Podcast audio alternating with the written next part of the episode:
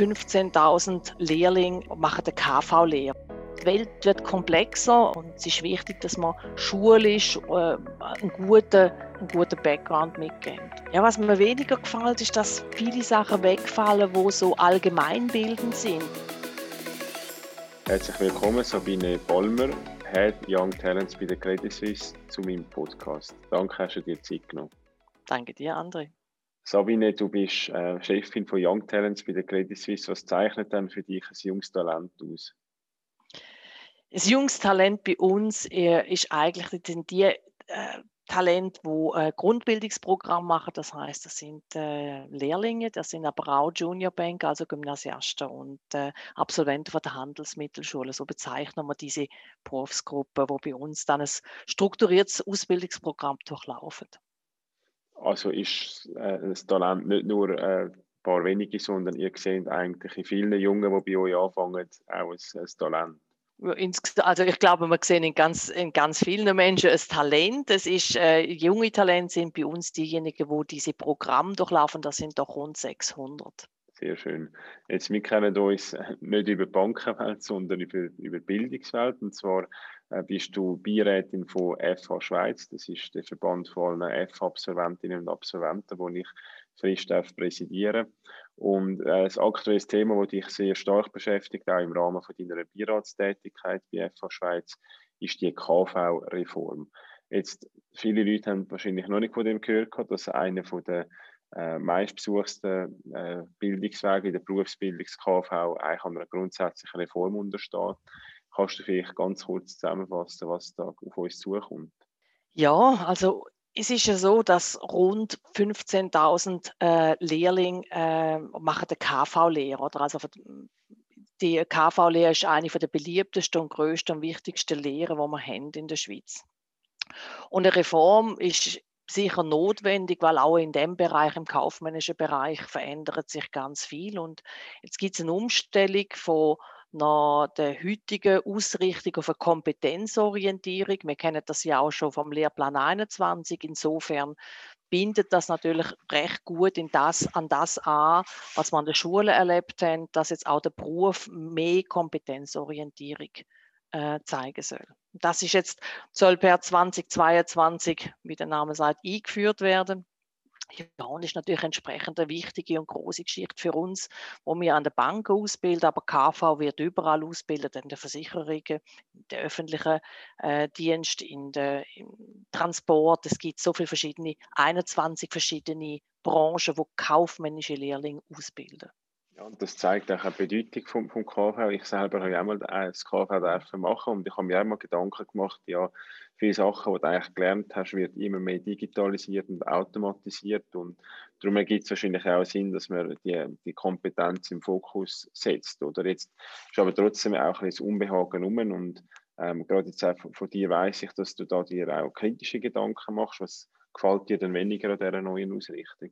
Ja, was mir weniger gefällt, ist, dass viele Sachen wegfallen, wo so allgemeinbildend sind, also wo auch dazukommen, um das Gesamtsystem zu verstehen. Also das Beispiel wäre, dass man äh, wählen muss zwischen, also die Sprachen werden reduziert, die ganze Lehre insgesamt wird fachlich, inhaltlich nach unten anpasst. Äh, Fächer wie Wirtschaft und Gesellschaft werden wegfallen. Also genau das, was man so wenig sagt, das ist so wie der Überbau zum Verstehen, wo in welcher Welt bewege ich mich. Und in einer Welt, wo immer komplexer und schneller und, und äh, auch, du, du immer agiler unterwegs sein musst, finde ich das enorm wichtig und sich dort auf genau das ähm, zu fokussieren, was man jetzt an Kompetenz braucht, ist mir ein bisschen zu wenig manchmal. Da braucht es ein bisschen mehr so über, übergeordnetes. Und deswegen ich, bin ich nicht so ganz sicher, ob die Reform in allen Punkten das erfüllt, was wir wirklich für die Zukunft brauchen.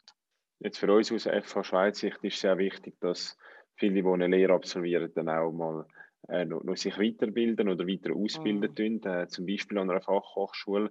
Inwiefern siehst du da äh, gewisse Gefahren, dass eben die, die Brücke eigentlich, wo man bisher schlägt, von KV zur Fachhochschule vielleicht weniger ähm, gut möglich ist in Zukunft? Ja, was, wir wissen noch ein bisschen wenig darüber, was äh, diese Berufsmaturität, wie die aussehen soll. Das ist in der Zeit in der Arbeitung. Da gibt es noch keine Informationen dazu. Die sollen jetzt in den nächsten Monaten kommen. Da erhoffe ich mir dann schon ein bisschen Klärung zu dem Thema. Aber insgesamt ist natürlich schon so, wenn man die, die, die, die ganze Berufsbildung rund, also vom, vom äh, allgemein Bildende ein Stück weit runternimmt, dann wird der Anschluss an Fachhochschulen oder auch an höhere Fachschulen ganz sicher nicht einfach. Und ich befürchte halt mal, dass, also ich, zumindest würde ich anregen wollen, dass man sich sehr gut überlegt, wie die Schnittstellen funktionieren. Denn das ganze Berufsbildungssystem funktioniert ja nur so gut, weil wir so gute Schnittstellen haben und die Durchlässigkeit auch möglich ist. Und äh, deswegen gilt es dem ganz besonderes Augenmerk zu schenken ich habe gesehen, dass bei der KV-Reform, gerade im dritten Jahr, wenn sie ja so ein wie einen modularen Aufbau eigentlich den Lernenden zur Verfügung gestellt, mhm. dass sie selber auch können wählen welche Vertiefung das ihnen eigentlich am meisten zuspricht. Das ist eigentlich etwas, was mit, äh, also ja, ich will sagen, mit der Zeit geht, dass man sagt, man, man tut ein bisschen auf die Individualität der Lernenden Rücksicht nehmen und nicht einfach eins Programm haben, das für alle gleich ist. Siehst du das auch so oder ist äh, auch dort irgendwo durch die Frage, inwiefern ist ähm, der Anschluss auch an die Fachhochschule oder die höheren Fachschulen sichergestellt? Also das ist sicher mal ein guter Weg, dass man diese Modularisierung und diese Optionen und die Möglichkeiten zur Vertiefung im Bereich Technologie zum Beispiel hat. Das finde ich ganz einen guten Punkt. Ich bin mir nicht ganz sicher, ob man eben heute in Berufsfachschulen, wo man Lernende hat aus diesen 21 verschiedenen Branchen, ob man dann wirklich noch in der Lage ist zu sagen, ja, was ist denn jetzt eine Kompetenz, wo alle vereint, oder? Also du hast, wie gesagt, du hast eine ganz große Heterogenität in den Klassen drin, weil jeder aus einer anderen Branche kommt. Ob man dann wirklich so eine Kompetenzorientierung anwenden kann, da bin ich jetzt nicht so sicher, dass das funktionieren wird und ob dann die Optionenwahl das dann äh, aufhebt, da bin ich gespannt. Okay, aber zum Thema Kompetenz will ich noch fragen. Man hat im Lehrplan 21 auch sehr mhm. stark äh, sich an diesen Kompetenzen orientiert, oder? Und eigentlich ist die Fachwelt ja sich einig, dass es auch eine gute Sache war, oder? Jetzt äh, beim KV äh, sagst du, dort sind äh, die, also die Leute wirklich schon ein bisschen älter und weil es so heterogen ist, ist es eigentlich umso wichtiger, dass man eben nicht nur Kompetenzen fördert, sondern auch also ein bisschen das allgemein wirtschaftliche Verständnis, wo hingegen in der, in der Primarschule äh, die Heterogenität noch nicht so stark ist und darum man dort noch mehr auf Kompetenzen abstuft. Verstehe ich das richtig? Also ich glaube, Kompetenzorientierung in der Schule ist schon anders wird Kompetenzorientierung jetzt in der Lehre. In der Schule ist Kompetenzorientierung, dass man gesagt hat, das, was man lernt, oder, das soll auch eine Anwendung finden im Unterricht. Also eigentlich ist es wirklich ein, würde ich sagen, eine Umsetzung von einem sehr guten Unterricht, wie er heute schon stattgefunden hat. Also gute Lehrperson hat immer darauf geachtet, dass das, was man lernt, auch angewendet werden kann. Jetzt in der Lehre ist es wirklich so, dass man die ganzen Inhalte ganz stark darauf ausrichtet, was braucht der jetzt oder was kann der jetzt in seinem Betrieb auch anwenden. Und ja, ich glaube, dort ist es Kompetenz nochmal ein bisschen anders zu verstehen im Sinne von, ich kann es jetzt in meinem Betrieb auch wirklich anwenden und es fehlt dann so ein bisschen der, der, der theoretische Background der fällt ein wenig, oder ist weniger gewichtet. Okay, ja, dann äh, haben wir ein ähnliches Verständnis. Jetzt, äh, Die Reform ist ja eigentlich auf 2022 geplant, oder? Das ist äh, schon nächstes Jahr gehst du davon aus, dass das überhaupt realistisch ist, weil man hat jetzt, also man kann ja bis im, im April kann man ja noch äh, Eingaben machen. Wir von FH Schweiz mhm. werden uns auch noch dazu äußern.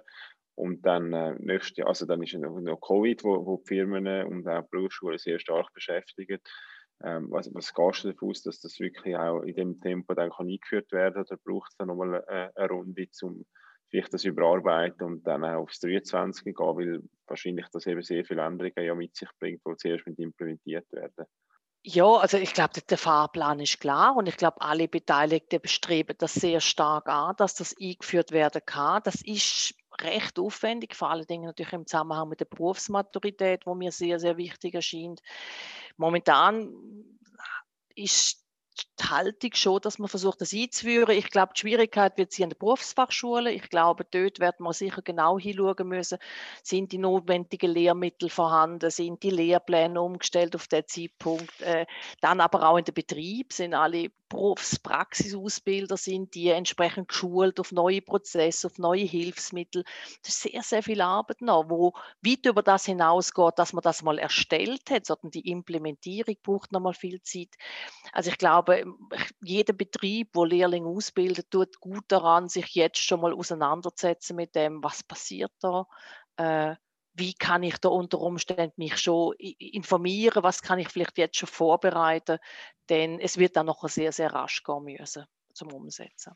Wenn du jetzt drei Sachen könntest ändern an dieser KV-Reform, wo würdest du deine, deine Schwerpunkte drauf legen? Gott, drei Sachen. Ich glaube, drei Sachen müsste man nicht ändern ich glaube nicht, dass jetzt da viele Dinge, wo da angedacht sind, äh, sind, sind, sind gut. Aber was ich sicher, äh, wo ich sicher nochmal Wert darauf legen würde, ist, dass man bestimmte allgemeinbildende Sachen beibehalten. Das ist übrigens in der ICT-Reform nicht viel anders. Auch dort fällt viel Allgemeinbildendes weg.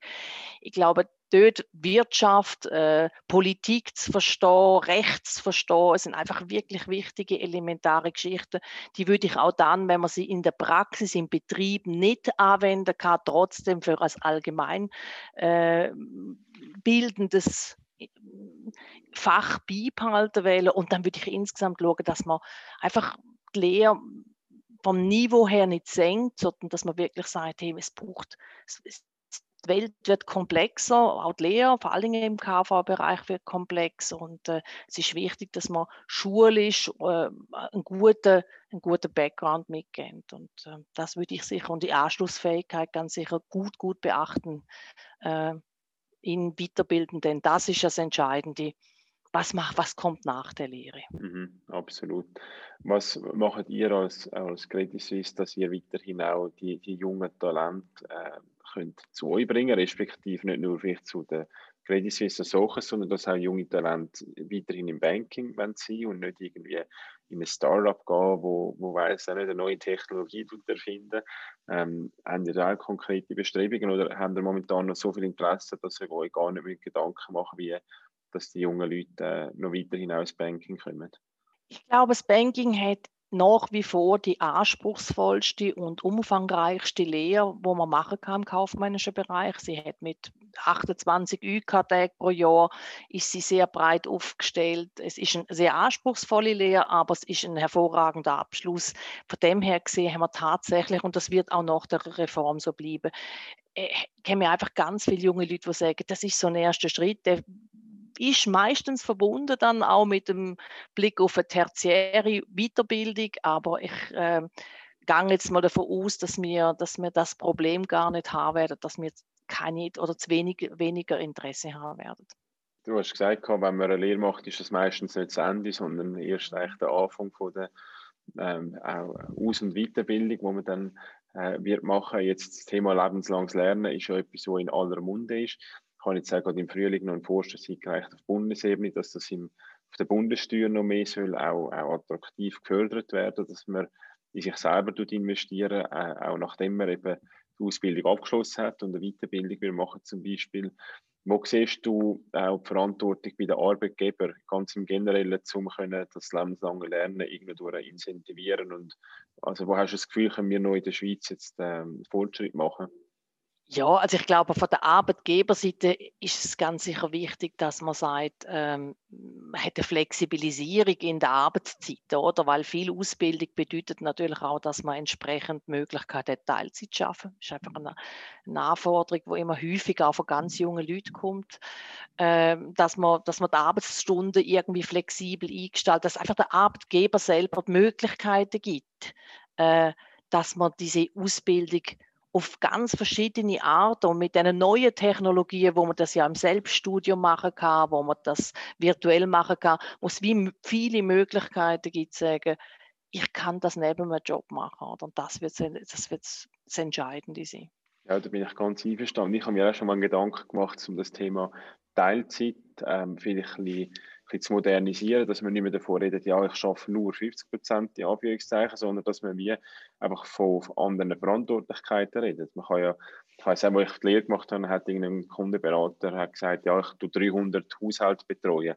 Und vielleicht kann man ja sagen, ich betreue einfach 150 Haushalte. Und dann, es tönt vielleicht, also, dass man mir sagt, okay, man gibt auch jemandem ein bisschen weniger Verantwortung und in dieser Zeit kann er dann noch anders machen. Natürlich hat das schon eine Auswirkung auf den Lohn und Beschäftigungsgrad quasi im Technischen, aber ich habe das Gefühl, dass es teilweise ist so ein bisschen, man fühlt sich wie dann halbwertig, wenn man nur 50 Prozent schafft, aber eigentlich ist man ja 100% für etwas auch zuständig, einfach nicht für so viel, wie vielleicht jemand, der 100% schafft. Und ich finde, das wäre vielleicht etwas, wo man, also das ist erst so ein Gedanke, sich bei mir am entwickeln ist, aber äh, dass man nicht, nicht nur vom Beschäftigungsgrad redet, sondern vielleicht auch äh, sagt, ja, schlussendlich ist die Person immer noch für das verantwortlich, was sie verantwortlich ist, einfach, einfach nicht, nicht, sie hat nicht so viel Verantwortlichkeiten wie jemand, der jetzt fünf Tage in der Woche schafft, oder?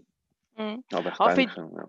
Finde ich gut. Ich denke einfach dort, wenn du Kunden hast und Kunden betreust, dann wenn die natürlich in der Regel jemand haben oder immer einen Ansprechpartner haben. Dort geht es für mich ganz stark um das Thema Team und Stellvertretungen und wie können wir so Teams schaffen, wo zwei, drei Leute miteinander sagen, wir haben vielleicht immer noch 300 mhm. Haushalte, aber wir teilen uns das so auf, dass eigentlich unsere Kunden immer einen Ansprechpartner haben, aber und wir auch immer gegenseitig sehr gut wissen, was läuft. Ich glaube, für mich wird es ein bisschen mehr mhm. in die Richtung gehen. Ja, das stimmt. Das, ist, das stimmt. Ja, Sabine, wir sind schon äh, am Schluss von, von unserer Viertelstunde. Ich danke dir vielmals für diesen sehr spannenden Einblick, äh, gerade was KV-Reform betrifft, eben eine von der, von der Lehren, die am meisten besucht wird in der Schweiz. Mhm. Und darum ein sehr wichtiges gesellschaftspolitisches Thema. Vielen Dank, Sabine, und alles Gute. Danke dir, André.